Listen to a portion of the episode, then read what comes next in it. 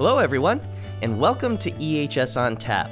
I'm your host, Justin Scace, Senior Editor of the EHS Daily Advisor and Safety Decisions magazine. Now, for those performing tasks in high risk industries, personal protective equipment, or PPE, is their last line of defense. It's important to be as informed as possible about all of the PPE necessary to perform a job safely, but you may have some questions about the proper uses of flame resistant, or FR, garments within your PPE program. Fortunately, we have an expert on the podcast today that can provide you with the information that you're looking for. On today's episode, we're joined by Derek Sang, Technical Training Manager for Bulwark FR. Derek has been involved in the flame resistant clothing industry for over 20 years, taking on a variety of roles in the garment business from service to manufacturing to training. Over the course of his career, Derek has developed and conducted over 250 educational and informational seminars on FR technologies and the hazards of arc flash and flash fire for a variety of organizations. In his current role, Derek has developed over 40 hours of training curriculum for the Bulwark Institute, which focuses on non commercial training for individuals and companies on thermal hazards and how to properly design and implement an FR clothing program. Along with being a recognized subject matter expert, Derek is also a qualified safety sales professional, certified environmental health and safety professional, and a certified safety, health, and environmental technician, making him the perfect expert to answer all of your burning FR questions. So, thank you, Derek, for being here with us today on EHS on Tap. Justin, thank you for your kind introduction. Uh, sometimes I'm not sure how to take that. It makes me feel old sometimes, but uh, I certainly enjoy talking to you today. All right. Well, so let's talk about uh, FR or AR clothing, meaning flame resistant or arc rated. So, what sort of protection does this clothing provide, and what sorts of garments are out there? Well, first of all, let's clear up acronyms. I mean, we do a great job, and I have to remember that many of our end users hear FR and AR and may not be entirely clear on what that means. Sure. So, first and foremost, it depends on your hazard. Mm. What terminology you're going to want to focus on. All all arc rated clothing, first and foremost, has to be flame resistant. Mm. But not all flame resistant clothing can be arc rated. So, what does that mean to be flame resistant arc rated? Well, flame resistant means that it's demonstrated through a variety of tests that it self extinguishes. It puts hmm. itself mm. out. It will not melt, drip, and add to the injury. Mm. Arc rated clothing, or AR, means that it has all those flame resistant characteristics and it has gone through additional testing to protect you in an arc flash hazard and it's obtained thus an arc rating. So, at the very basic, flame resistant arc rating clothing eliminates clothing ignition, mitigates burn injury by self extinguishing. Mm. Okay. So, what sorts of garments are out there? Are we talking shirts, pants? anything that you can find in the retail space, everything that you can find in the non FR space, for the most part, you can find replicated in the flame resistant arc rated clothing uh, world. So if you like a particular style of jean, a particular style of outerwear, jacket, etc., more than likely a flame resistant arc rated clothing manufacturer replicated that. Okay. Uh, what about undergarments? Uh, is it important for those to be flame resistant as well, just as much as outer layers? So, yes and no. And what I mean by that is, first and foremost, everybody needs to be trained on what they can and cannot wear underneath their flame resistant clothing because mm. it is important. The first thing we have to eliminate is any meltables. That includes all your blends, that includes your athletic performance gear that you wear in the gym that you may think, hey, it keeps me cool. It helps me in hot environments when I'm working out. I'm just going to wear it under my flame resistant arc rated clothing. No, don't do it. Absolute no fly zone. Mm. But all the standards allow for natural fibers to be worn underneath flame resistant arc rated clothing, and that is fine. Why? Because natural fibers do not melt drip and thus don't add to the injury. The caveat or the big asterisk you need to see there is as long as that outer layer does not fail, meaning that there's mm. not enough thermal energy in that arc flash or that flash fire to break open my outer layer because if I'm breaking open, then I'm exposing what's underneath. And that's usually two things that's either me and my birthday suit, or B, that's my 100% lightweight cotton t shirt, AKA fuel, which is now exposed to thermal energy. So I could technically be exposing fuel to energy by the outer layer breaking up. So if you look at good, better, best, wear your arc flame resistant arc rated garment with just nothing underneath. Better, look wear your flame resistant arc rated garment with cotton or wool or silk underneath, natural fibers, or best, have an additional layer of flame resistant arc rated clothing underneath. There are lightweight base layers available today so that if that outer layer does fail in that thermal event, you have an additional layer of protection. And at the very least, you've eliminated any chance of those lightweight cotton t shirts igniting and causing injury that doesn't need to happen. Oh, great. So, um, what trades or occupations should be most concerned with using FR clothing on the job? So, well, if you think about it, historically, eh, first and foremost, the first to really adopt flame resistant clothing, and it was primarily coveralls at the time, was our refineries. Mm. And, th- and then from refineries, we moved into general industry electricians. That was our arc flash hazards. Then utilities all came on board, even though there was mixed adoption voluntarily uh, throughout the, the late 90s and into the early 2000s. In 2014, it became law that all our utilities uh, had to wear flame resistant arc rated clothing. And then most recently, uh, you think of our oil and gas exploration, all the drilling that we hear about in our shale plays, whether gas or the it's mandated that they have to wear uh, clothing that has flame resistant properties. One area today, if you were to ask me, going, is there any place that we're missing? I would say our combustible dust hazards is probably the biggest area that's often overlooked. We talk about combustible dust, which, believe it or not, there's 30,000 businesses considered high risk for combustible dust by OSHA. Oh, wow. uh, OSHA doesn't have a regulation for combustible dust yet, but the new combustible dust NFPA 652 standard, and when I say new, we were out in 2016, we're now going into our first revision of that, requires a dust hazard analysis to get done. If you have dust in a certain size particulate, more than likely it's going to be combustible. There is a vast array of dust that you wouldn't think about. Obviously, all our organics people can think of wood, uh, anything to do with vegetable matter, protein powders, anything in a fine neat is going to be combustible. But you get into your metals like bronze and iron and aluminum. One of the biggest combustible dust incidents we had was in China, thankfully not here in the US, but hundreds were killed of these massive fireballs that came out of uh, combustible dust, chain reaction flash fires occurring in facilities. So, what we find in the US is we do a great job down to the admin level. We look at our hierarchy of safety controls, we get down to admin, and we forget about, even though it's the least effective, it is the last line of defense, and that's your PPE. And if you have a combustible dust hazard, you should be implementing flame resistant clothing at some way, shape, or form in those facilities. So, we have our historic core markets that we service that I discussed, and then probably one of the emerging markets that we're looking at and kind of keeping our fingers on the pulse off to see where it's going would be our combustible dust uh, hazard. Absolutely. So, uh, moving on to to the nitty gritty of what's in these these garments, it's like we hear a lot about the health dangers of some flame retardant chemicals. You know, things like uh, polybrominated diphenyl ethers or PBDEs. So, Are there any similar concerns with FR garments, and are any chemicals used to treat the fibers in the clothing easily absorbed through the skin, or are they otherwise hazardous?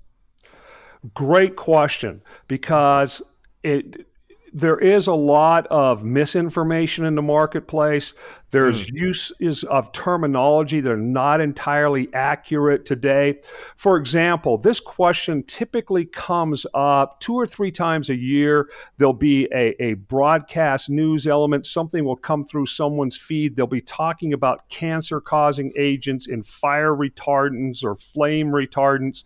And mm-hmm. typically, most of those, when you drill down, are in uh, textiles that are used in uh, other areas other than clothing.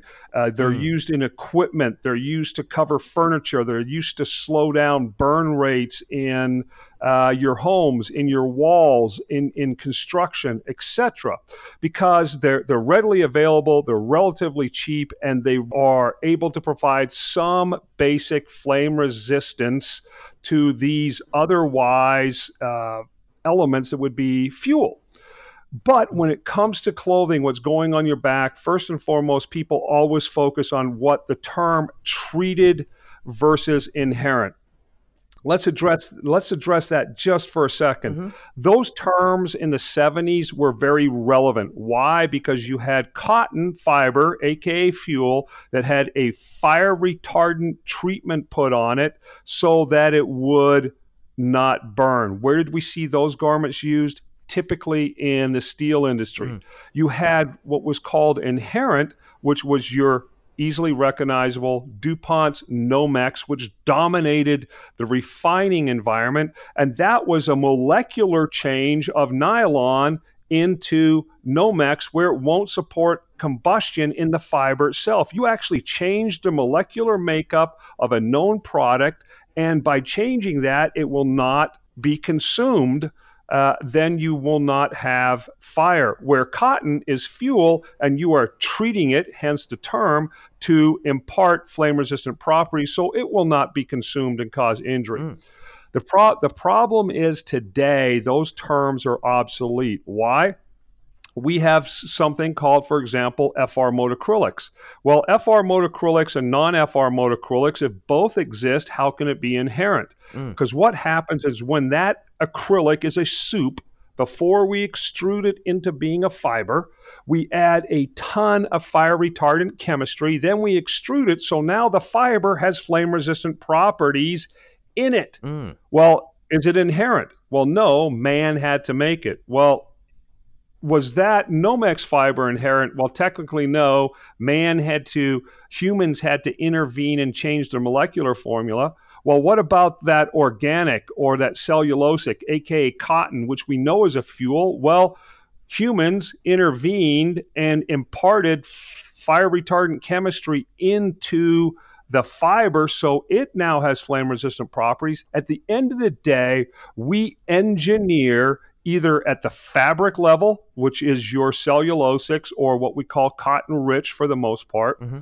At the molecular level, like we talked about, our Nomexes, our Kermels, our Twarons. And then the FR engineering occurs, it's permanent, it does not carry with it any of these PBDs. It's never had the PBDEs mm-hmm. as part of that fire retardant uh, chemistry. So when you talk about things to leach into skin, it's a surface uh, application. We can interact with the treatment itself. That is a misnomer when it comes to everything from quality manufacturers and quality sources here in North America. It does not occur. Uh, hmm. Both the CDC and NIOSH have recognized uh, this. Uh, we did have a big study years ago on the antimony side in our firefighting community, for example. Antimony is a known cancer causing agent, It mm-hmm. is a byproduct of uh, FR modacrylics, but what they were finding out is the exposure was not from their station wear, was not from their turnout gear, it was from them walking on the fire grounds post event mm. and inhale all the off gassing from all these modern materials that are now in households. Think about how much antimony from the modacrylic fibers in your carpets, how much other agents are in the new uh, building supplies that go into making a modern household. They've known that based on how uh, quickly new homes are consumed versus the older building agents like we had uh, in the 60s and 70s versus how we're building today in the 2000s. So that's a long winded answer to say that those discussions come up periodically when they're in the construction industry, when you're talking about mm-hmm. consumer products like electronics, when you're talking about new building materials, they are not in your flame resistant arc rating clothing fabrics here in North America from quality supply chain partners. Okay. Well, that's definitely good to know. Um, so, how are these garments uh, tested to verify their protective capabilities? Good question. Because again, at the end of the day, we have to have a bar, a barometer, a measuring tool. Because when we say flame resistant, arc rated, flame resistant and arc rated to what? Right. And then we look at our standards, our people, our committees of like-minded folks who are experts in the industry. They come from manufacturing side, the retail side, the uh, fiber fabric side.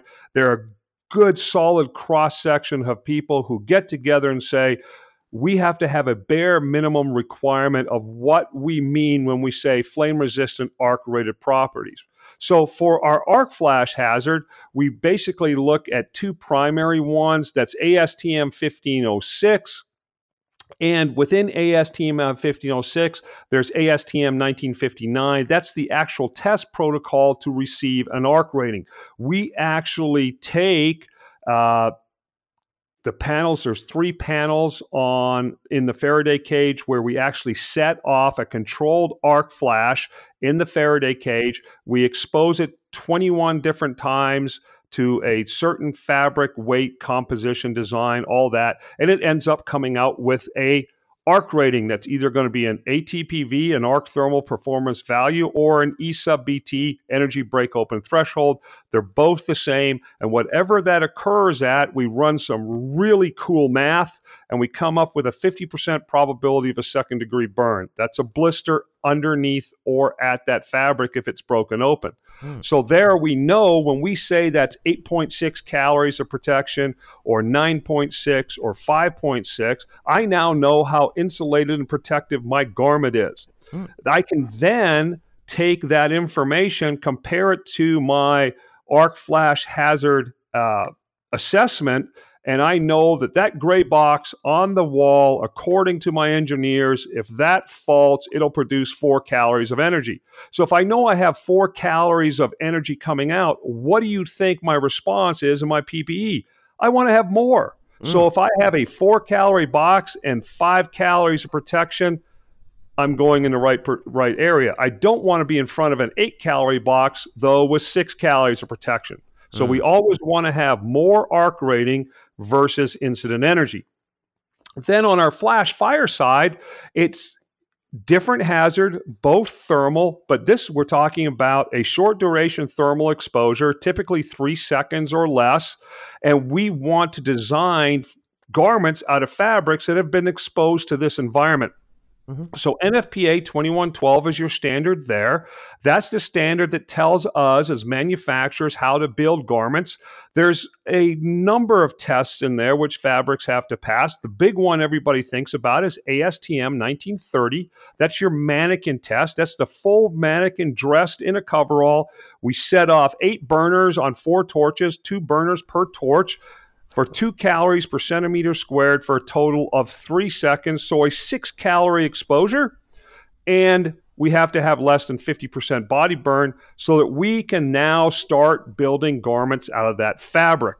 Mm. So within that range, you'll have different fabrics, different weights that have uh, different body burn compositions so that you can start building garments. Now, the caveat there is you don't take the body burn graph as the sole predictor of your specification because it's single layer, there's no pockets, there's no attribute, it's not a commercially viable uh, product. So, but that is a starting point for manufacturers. Once it passes that test, we can go through a number of other tests, then start building garments. But what you know at the end of the day, whether it's an arc flash or a flash fire, if you have an arc rating in the garment, it's been tested to your hazard and you know what it will insulate you to.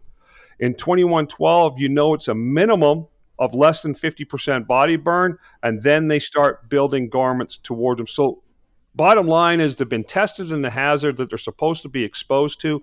Most of the uh, garments are made out of fabrics today that are dual hazard. You'll see both an ARC rating and a uh, independently certified. Typically, UL has certified that it meets the requirements of NFPA 2112. So technically, I can be on a refinery with a flash fire hazard as an electrician with an arc flash hazard, and I could be wearing the exact same garments and be protecting to both hazards. Oh, very cool. So so what's the usual shelf life for these these FR garments? Are they they sound obviously the testing you've described is pretty intense. So are I would assume are they very durable? Really good question because this is as you're going through this evaluation process, first and foremost, it has to meet the standards. That's your bare minimum. Then you want to look at how durable is it? What are the manufacturers saying I can expect this performance to last? Mm-hmm. What you want to what you want to look for is guaranteed for the life of the garment. Now, two things when you say that. One, that sounds pretty salesy because it sounds somewhat ambiguous. What do you mean by that? I'll tell you that shortly.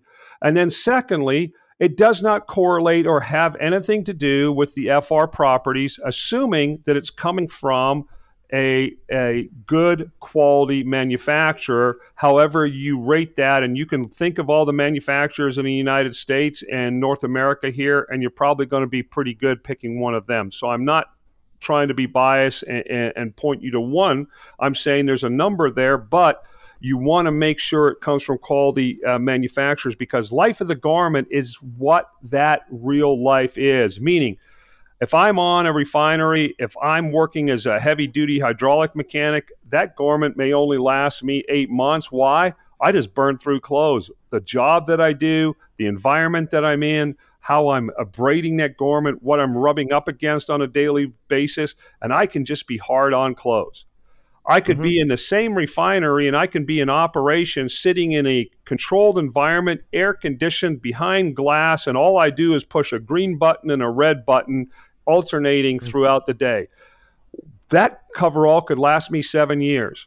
If it's in good, wearable, usable condition, the FR properties are guaranteed for life, and that's regardless of how that FR engineering was achieved. Was it was it inherent where we changed the molecular structure? Was it treated where we imparted FR chemistry into the fiber matrix, or was it a hybrid where it's an FR modacrylic with some aramid, with some para aramid, with some Kevlar, with some lyocell, with some non FR cotton for, for comfort. However, we achieve that FR engineering is irrelevant if it's going to last for the life of the garment. And that's the guarantee that you want to see because then it's durable. Then you know that it's going to perform day one, day 1001, and more importantly, the day that you need it.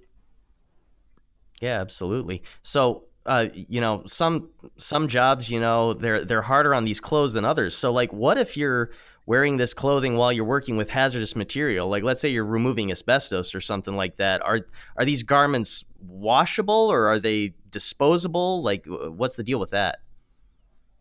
Well, let's I'm going to go answer that question backwards. First and foremost, are are there are disposable cover-ups that you can get to protect that expensive flame resistant arc rated clothing that you got because on average today you're looking at 125 to 150 dollars for a shirt and pant and you definitely don't want to be exposing right. it to something that could permanently damage it so there are disposable lightweight uh, Tychem type products. The key there is if you're using anything as a disposable over top of your flame resistant arc rated clothing in a thermal hazard, make sure that that disposable has thermal properties, that it will protect you. It will not ignite, melt, drip, and add to the injury.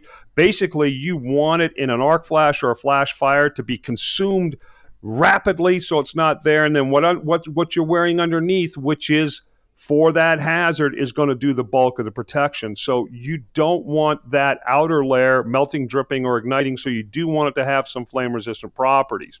That's number one. Mm-hmm. In the name of your question, or in the bulk of your question there, you talked about something about asbestos. Well, asbestos obviously is nasty. I don't want any of that getting on my garments. Can I be 100% sure that I'm washing it out? Probably the, the question there would be, in all honesty, if I get 99.9% of it out, how do I document that? How do I show? So if I was asking that specific question from an end user, I would say remove the hazard, eliminate the hazard, go through your hierarchy uh, of safety controls, and don't have to wear your expensive flame resistant arc rated clothing while you're removing asbestos. Right. Get it to get it to where it's de-energized or the hazard is not available. Then you can just get into uh, the primary PPE for that hazard, you're going to get into something that in a thermal event would be meltable, but is designed for that hazard. You're going to have your breathing apparatus, your hood. You're getting into a barrier that's going to that you just then dispose of through uh, your proper safety practices, and the thermal is not a concern. So you wouldn't be wearing that expensive gear in there. You wouldn't be having to take it to that extra level of protection. So if you do have to remove asbestos in an energized electrical environment or a flash fire threat environment, remove the hazard. And then you don't have to wear your expensive uh, flame resistant arc rated clothing. Definitely. So, uh, what happens if the garment gets wet? in the course of of working. Uh, does that affect its protective qualities at all? Good question, because uh, there's kind of two schools of thought here, uh, in the lab and in the real world. Uh, we ha- mm-hmm. we have seen uh, in in the lab when we get FR clothing wet. Uh, what it does is it, arc flash would flash steam that moisture, possibly transferring and they've seen transfer into the calorimeter that's sitting behind that fabric where you're registering 1.2 calories per centimeter squared. That's the onset of a second degree burn.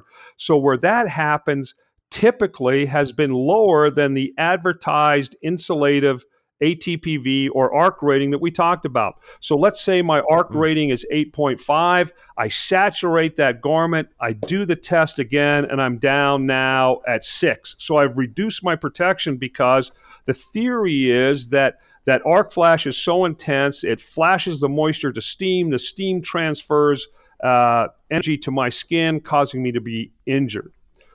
That's in the laboratory. Uh, the tough thing is, is we don't see that in in the real world. We don't have any evidence of really anybody being in an arc flash event when they're soaking wet and being more injured than they should be under their protective PPE. So it's one of those uh, tough things to really answer. Bottom line is we're going to have to do a lot more work on it. The other side of the equation that I always call to is how wet is too wet? Are we talking about sweat? Then everybody mm. sweats at a different rate. How do you, how are you going to manage and communicate that? If we're in the rain, if we're in the snow, if we're in the sleet, there's additional PPE that you should be wearing. For now, your primary hazard is the environment. Don your arc mm. rated mm. rain gear. Don your uh, ASTM 2733 rain gear for flash fire protection. Go get your rain gear on. Go get that additional layer because now you're getting wet, you're getting rained on, you're going to get you're going to potentially get cold, you're going to get uncomfortable and you're going to be at risk at causing or having an accident because you're fighting the environment. So, good question. We have some lab results that we're still kicking around. We have some real world empirical evidence that we we see and know when we have incidents. And then the other thing is is don't work wet. If you're if you're right. starting to get rained on or you see rain coming, get down out of the bucket, get off the yard, either get back to your tool room and check out your appropriate and approved rain gear, or get down out of the bucket, go in the cab and put your rain gear on, and then get back to work. So take your time and uh, don't work wet uh, if possible. Great. So, what what about other wear and tear? Like uh, uh, you mentioned this a little bit before, but like if you get rips or holes in the clothing, is it okay to like patch those up yourself, or do you need to get a new garment? this this is one of those ones that turns into oh, I'm going to answer what the standards say, and then I'm going to tell you what Derek says. okay. Uh, this is your PPE. This is your last line of defense. Can you repair it? Yes. Here's the rules like material, so have an old shirt, old pant that you can use for patching, and use flame resistant thread. So most people have access to the Google box. Mm. Get on Google, type in Nomex or Aramid thread. Hopefully, it pops up on Amazon somewhere, which I believe it does. Mm-hmm. If you're Prime, you can get it within two days and order yourself up some uh, FR thread. And now you're going to make little patches and you're going to sew them onto your clothing. Mm-hmm. It doesn't tell you how often you can do that. It doesn't tell you what size those rips and tears can be. So, what's the rule of thumb coming from Bulwark's uh, technical people? If you make the mm-hmm. OK sign with your thumb, index finger, you've got three fingers standing up. That's a tear of three inches. That's our our rule. If you if you reduce that thumb and index to the size of a nickel, that OK sign now tells you how big a hole and how long a rip you can repair. Okay. Now, Derek's. This is your PPE. This is your last line of defense. You do not allow your safety harness, your fall harnesses to be ripped, frayed, cut, tears, and you wear it properly. Take the same mentality with your flame resistant arc rated clothing. I talk to guys all the time who wear their fall harness on a regular basis and have never fallen. Mm-hmm. But they would not be allowed to climb. They would not allowed to be in that working at height if there was a cut, a fray, or a tear on any of that gear. They're not allowed to do it. Why would you? I've never been in a flash fire. I've never been in an arc flash, but I'm going to allow my clothing to become threadbare and torn, patched up, we just take a completely different mindset when it comes to our last line of defense in clothing. Yet, if you're in a thermal event, that's the only thing that you've got working in your advantage to how you're going to come out of that. But you'll jeopardize that by letting it get all torn up, secondary accelerants all over it, just gunked up, and it's not going to work as well as when you need it. Take the same mindset that you would with your fall harness, and it'll go a long way to where if you ever need it to work, it's going to work as best as it can. Yeah, that's a really good point. So, uh, my next question, I think I got an idea of the answer because we sort of touched on it before, but can you wear other clothing on top of your FR clothing? You know, like if you have to wear a high vis vest or other forms of PPE, and maybe some of these garments aren't flame resistant, can you wear those or will that render the FR clothes ineffective? Justin, you've went from one of my pet peeves to my biggest pet peeve. and uh, let let me explain what I mean by that. Sure. There is if you are wearing arc rated or flame resistant clothing to the hazard, do not put anything on top of that that has not been equally tested to work and perform in your hazard. Because why? It will nullify all that investment and all the performance requirements of that flame resistant arc rated clothing that it's on top of. So you've invested mm. tens of thousands of dollars on your team over the year, and you put a $25 high vis vest that says it's FR on the packaging and you put that on top of you can nullify that whole investment in literally the blink of an eye. There mm-hmm. are there are vests and rainwear out there today that have and are being marketed as flame resistant. Why? They're able to pass one test that allows them to market as fr it is a gray area a loophole however you want to categorize it in what we do today. Now, ANSI, because of the high vis requirements, typically from vests and rain gear, ANSI 107 2015 drilled down and said, look, you can't claim to be flame resistant and ANSI unless you meet one of these six standards. Mm. ASTM uh, 23, uh, 2302, uh, ASTM 2733, ASTM 1891, NFPA. Uh, oh my gosh, it's slipping me now. I should have it uh, right on top of my head. But my the bottom line is there's six categories that you can, and if you're not in those six standards, you can't claim that you're flame resistant. The one that we see the most of today is it on the label say it's ASTM 6413 and you'll have the, the initials SE, meaning it self extinguishes. That is meaningless mm. in what we do in arc flash and flash fire. In fact, it will it's not a performance standard. All it said is it's passed a vertical flame test. It's demonstrated that it'll self extinguish it meets a certain char length. Well, think about it. If I hold plastic over flame, the plastic runs away from the flame. Hence, I don't ignite. Hence, I don't have a char length. That doesn't make you self extinguishing by definition. It just says that you have kind of passed that test. Well, when you put that out there, people think, oh, well, it's the same as being ASTM 2733, which is for rain gear and flash fire, or it's the same as ASTM uh, 1506, which is getting an arc rating in, a, in, in, in an arc flash. It is not. The difference is it's about 25 bucks versus 75 bucks, which you should be paying, but you're trying to save $50, and that $50 save could jeopardize the tens of thousands of dollars that you're investing in your proper flame resistant arc rated clothing. So be very, very cautious. Be very cautious of people marketing that their vests meet NFPA 70E and are Cat 2. That's impossible. And the mm. fact that people have it on their marketing brochures is shameful. Why? Right in NFPA 70E 130.7, it says arc rated shirt, pant, coverall. You must have sleeves and you must be able to button it up. Show me a vest with sleeves and show me that you can button it up. Then it's called a shirt, not a vest. Right. Right. So when you see these companies marketing and using our terminology to convince you that they've done the appropriate work, be very, very cautious. The easiest thing that I tell people if your rain gear cost you 100 bucks, you got the wrong rain gear. If your vest cost you 25 bucks, you got the wrong vests.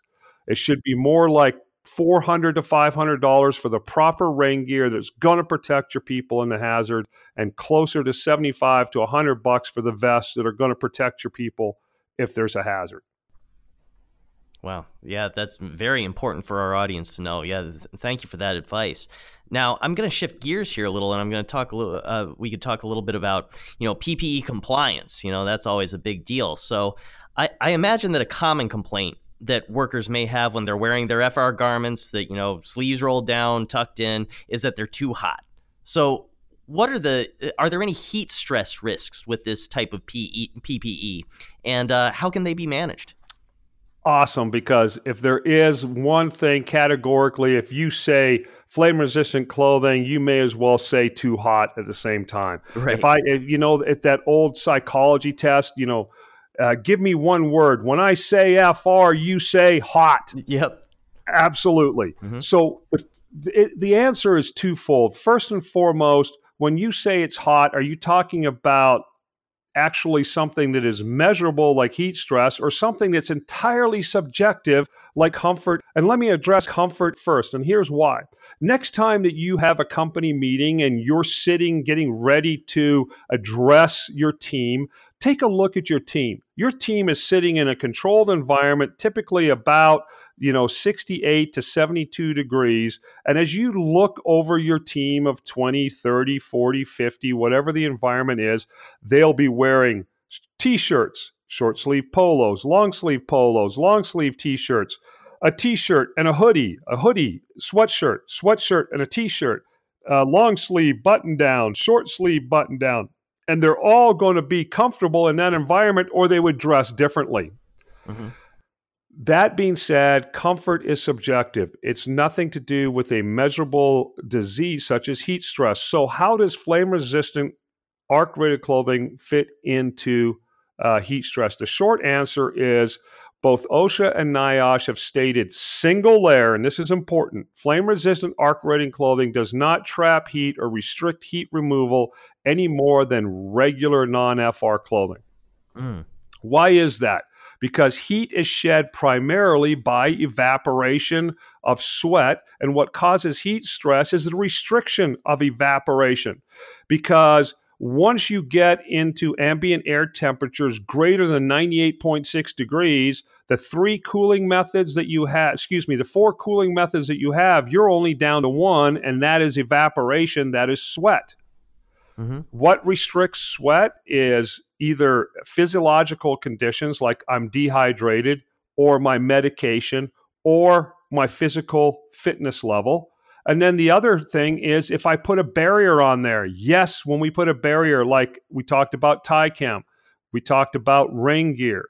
Uh, we we haven't talked about arc flash suits, but donning an arc flash suits has to be monitored. That can't be an all day environment. That is going to elevate our body temperature, and we won't be able to cool off, and that's going to take us into heat stress conditions and we'll march through rash and we'll mark all the way through down to uh, exhaustion where we're calling 911 but the bottom line is that when it comes to my basic all day everyday single layer whether that's a shirt pant or coverall there is no correlation between uh, the fr properties that are there versus if you had non-fr properties more than likely any mm. heat stress is going to be caused by something that is uh, physiological or to where we've introduced a barrier or multiple layers, uh, heavy layers, to where we are impeding that ability to evaporate.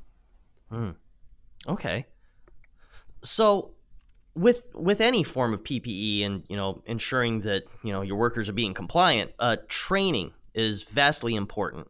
So, how can employers frame and present their training uh, on this topic to ensure FR garment compliance and proper usage among their workers?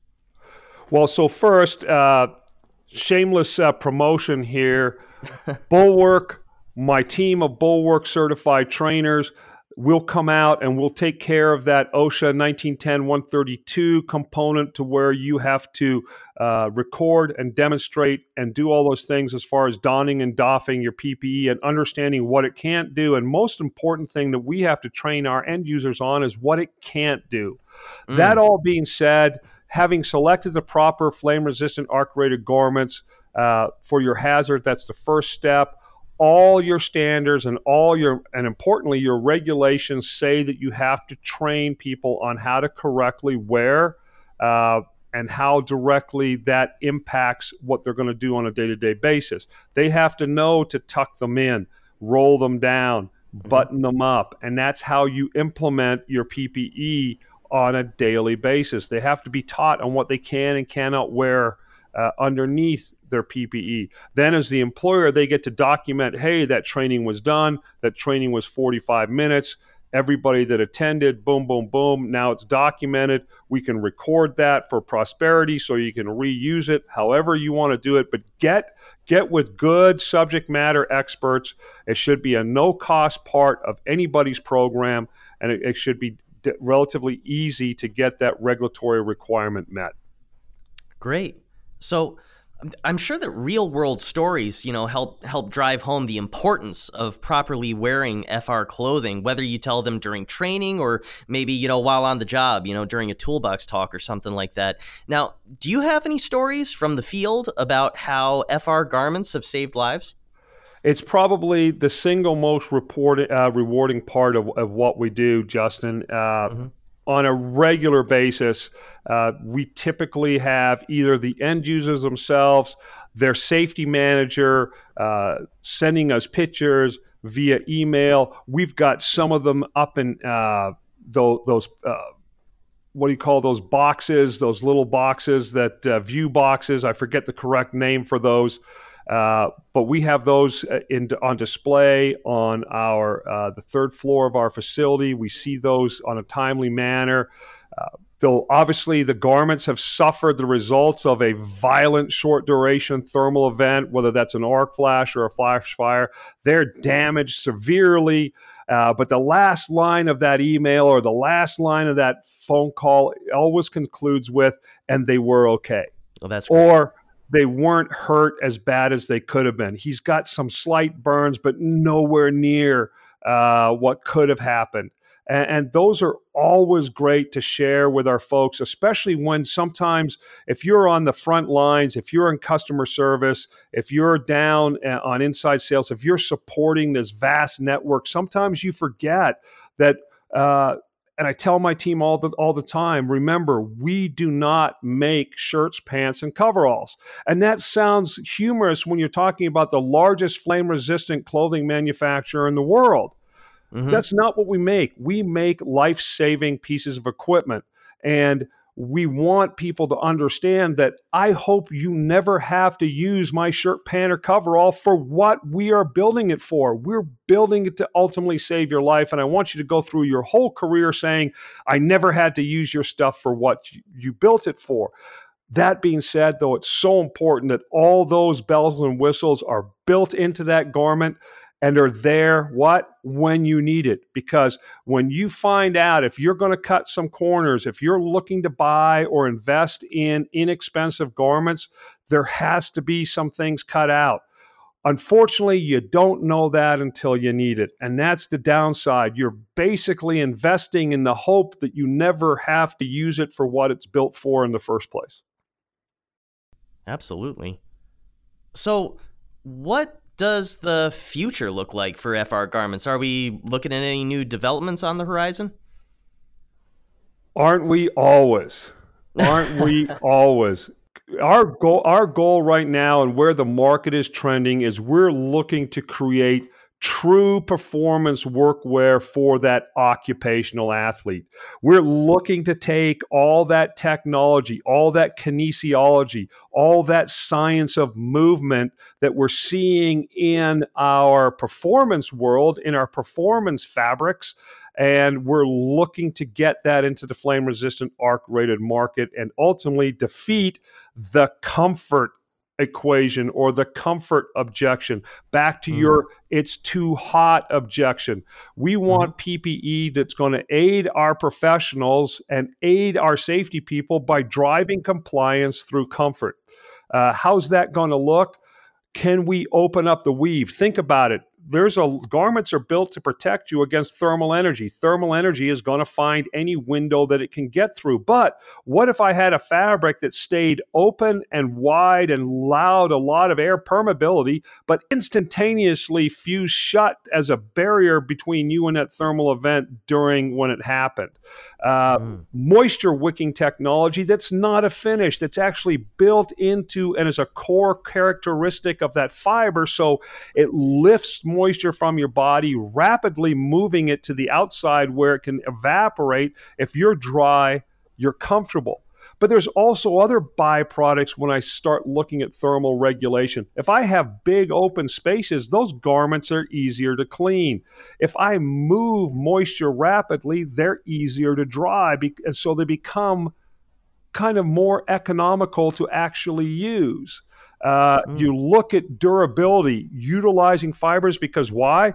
Like I said earlier, a set is between 125 and 150 dollars. I don't want it lasting six months. I would like it to last about three years. Mm. So increasing superior resistance to abrasion, in, improve your ROI. But at the end of the day, we say all those things, and they none of them matter if first and foremost I can't protect you. Mm. Protection comes first in what we do. Then, if I can be comfortable, great. If I can give you a great re- uh, return on your investment, outstanding. But first and foremost, I have to protect. So we're looking at advancements in that FR engineering, looking at advancements in uh, molecular fiber and fabric content that's going to give you something that is supremely protective, ultimately very, very comfortable wear. So I increase compliance through comfort. And at the end of the day, you are comfortable making that payment on that life saving piece of equipment. Absolutely. That's great. a lot of interesting stuff going on in this area of protective equipment. Uh, so thanks so much, Derek, for uh, sitting down to chat with us today on EHS on Tap. Loved it, Justin. Appreciate it, and thank you for the time, and greatly thank you for the platform. Absolutely, you're very welcome. Now, thanks also to our listeners for tuning in. Now, be sure to keep an eye out for new episodes of our podcast and keep reading the EHS Daily Advisor to stay on top of your safety and environmental compliance obligations, get the latest and best practices, and keep your finger on the pulse of all things related to the EHS industry. Until next time, this is Justin Scace for EHS on Tap.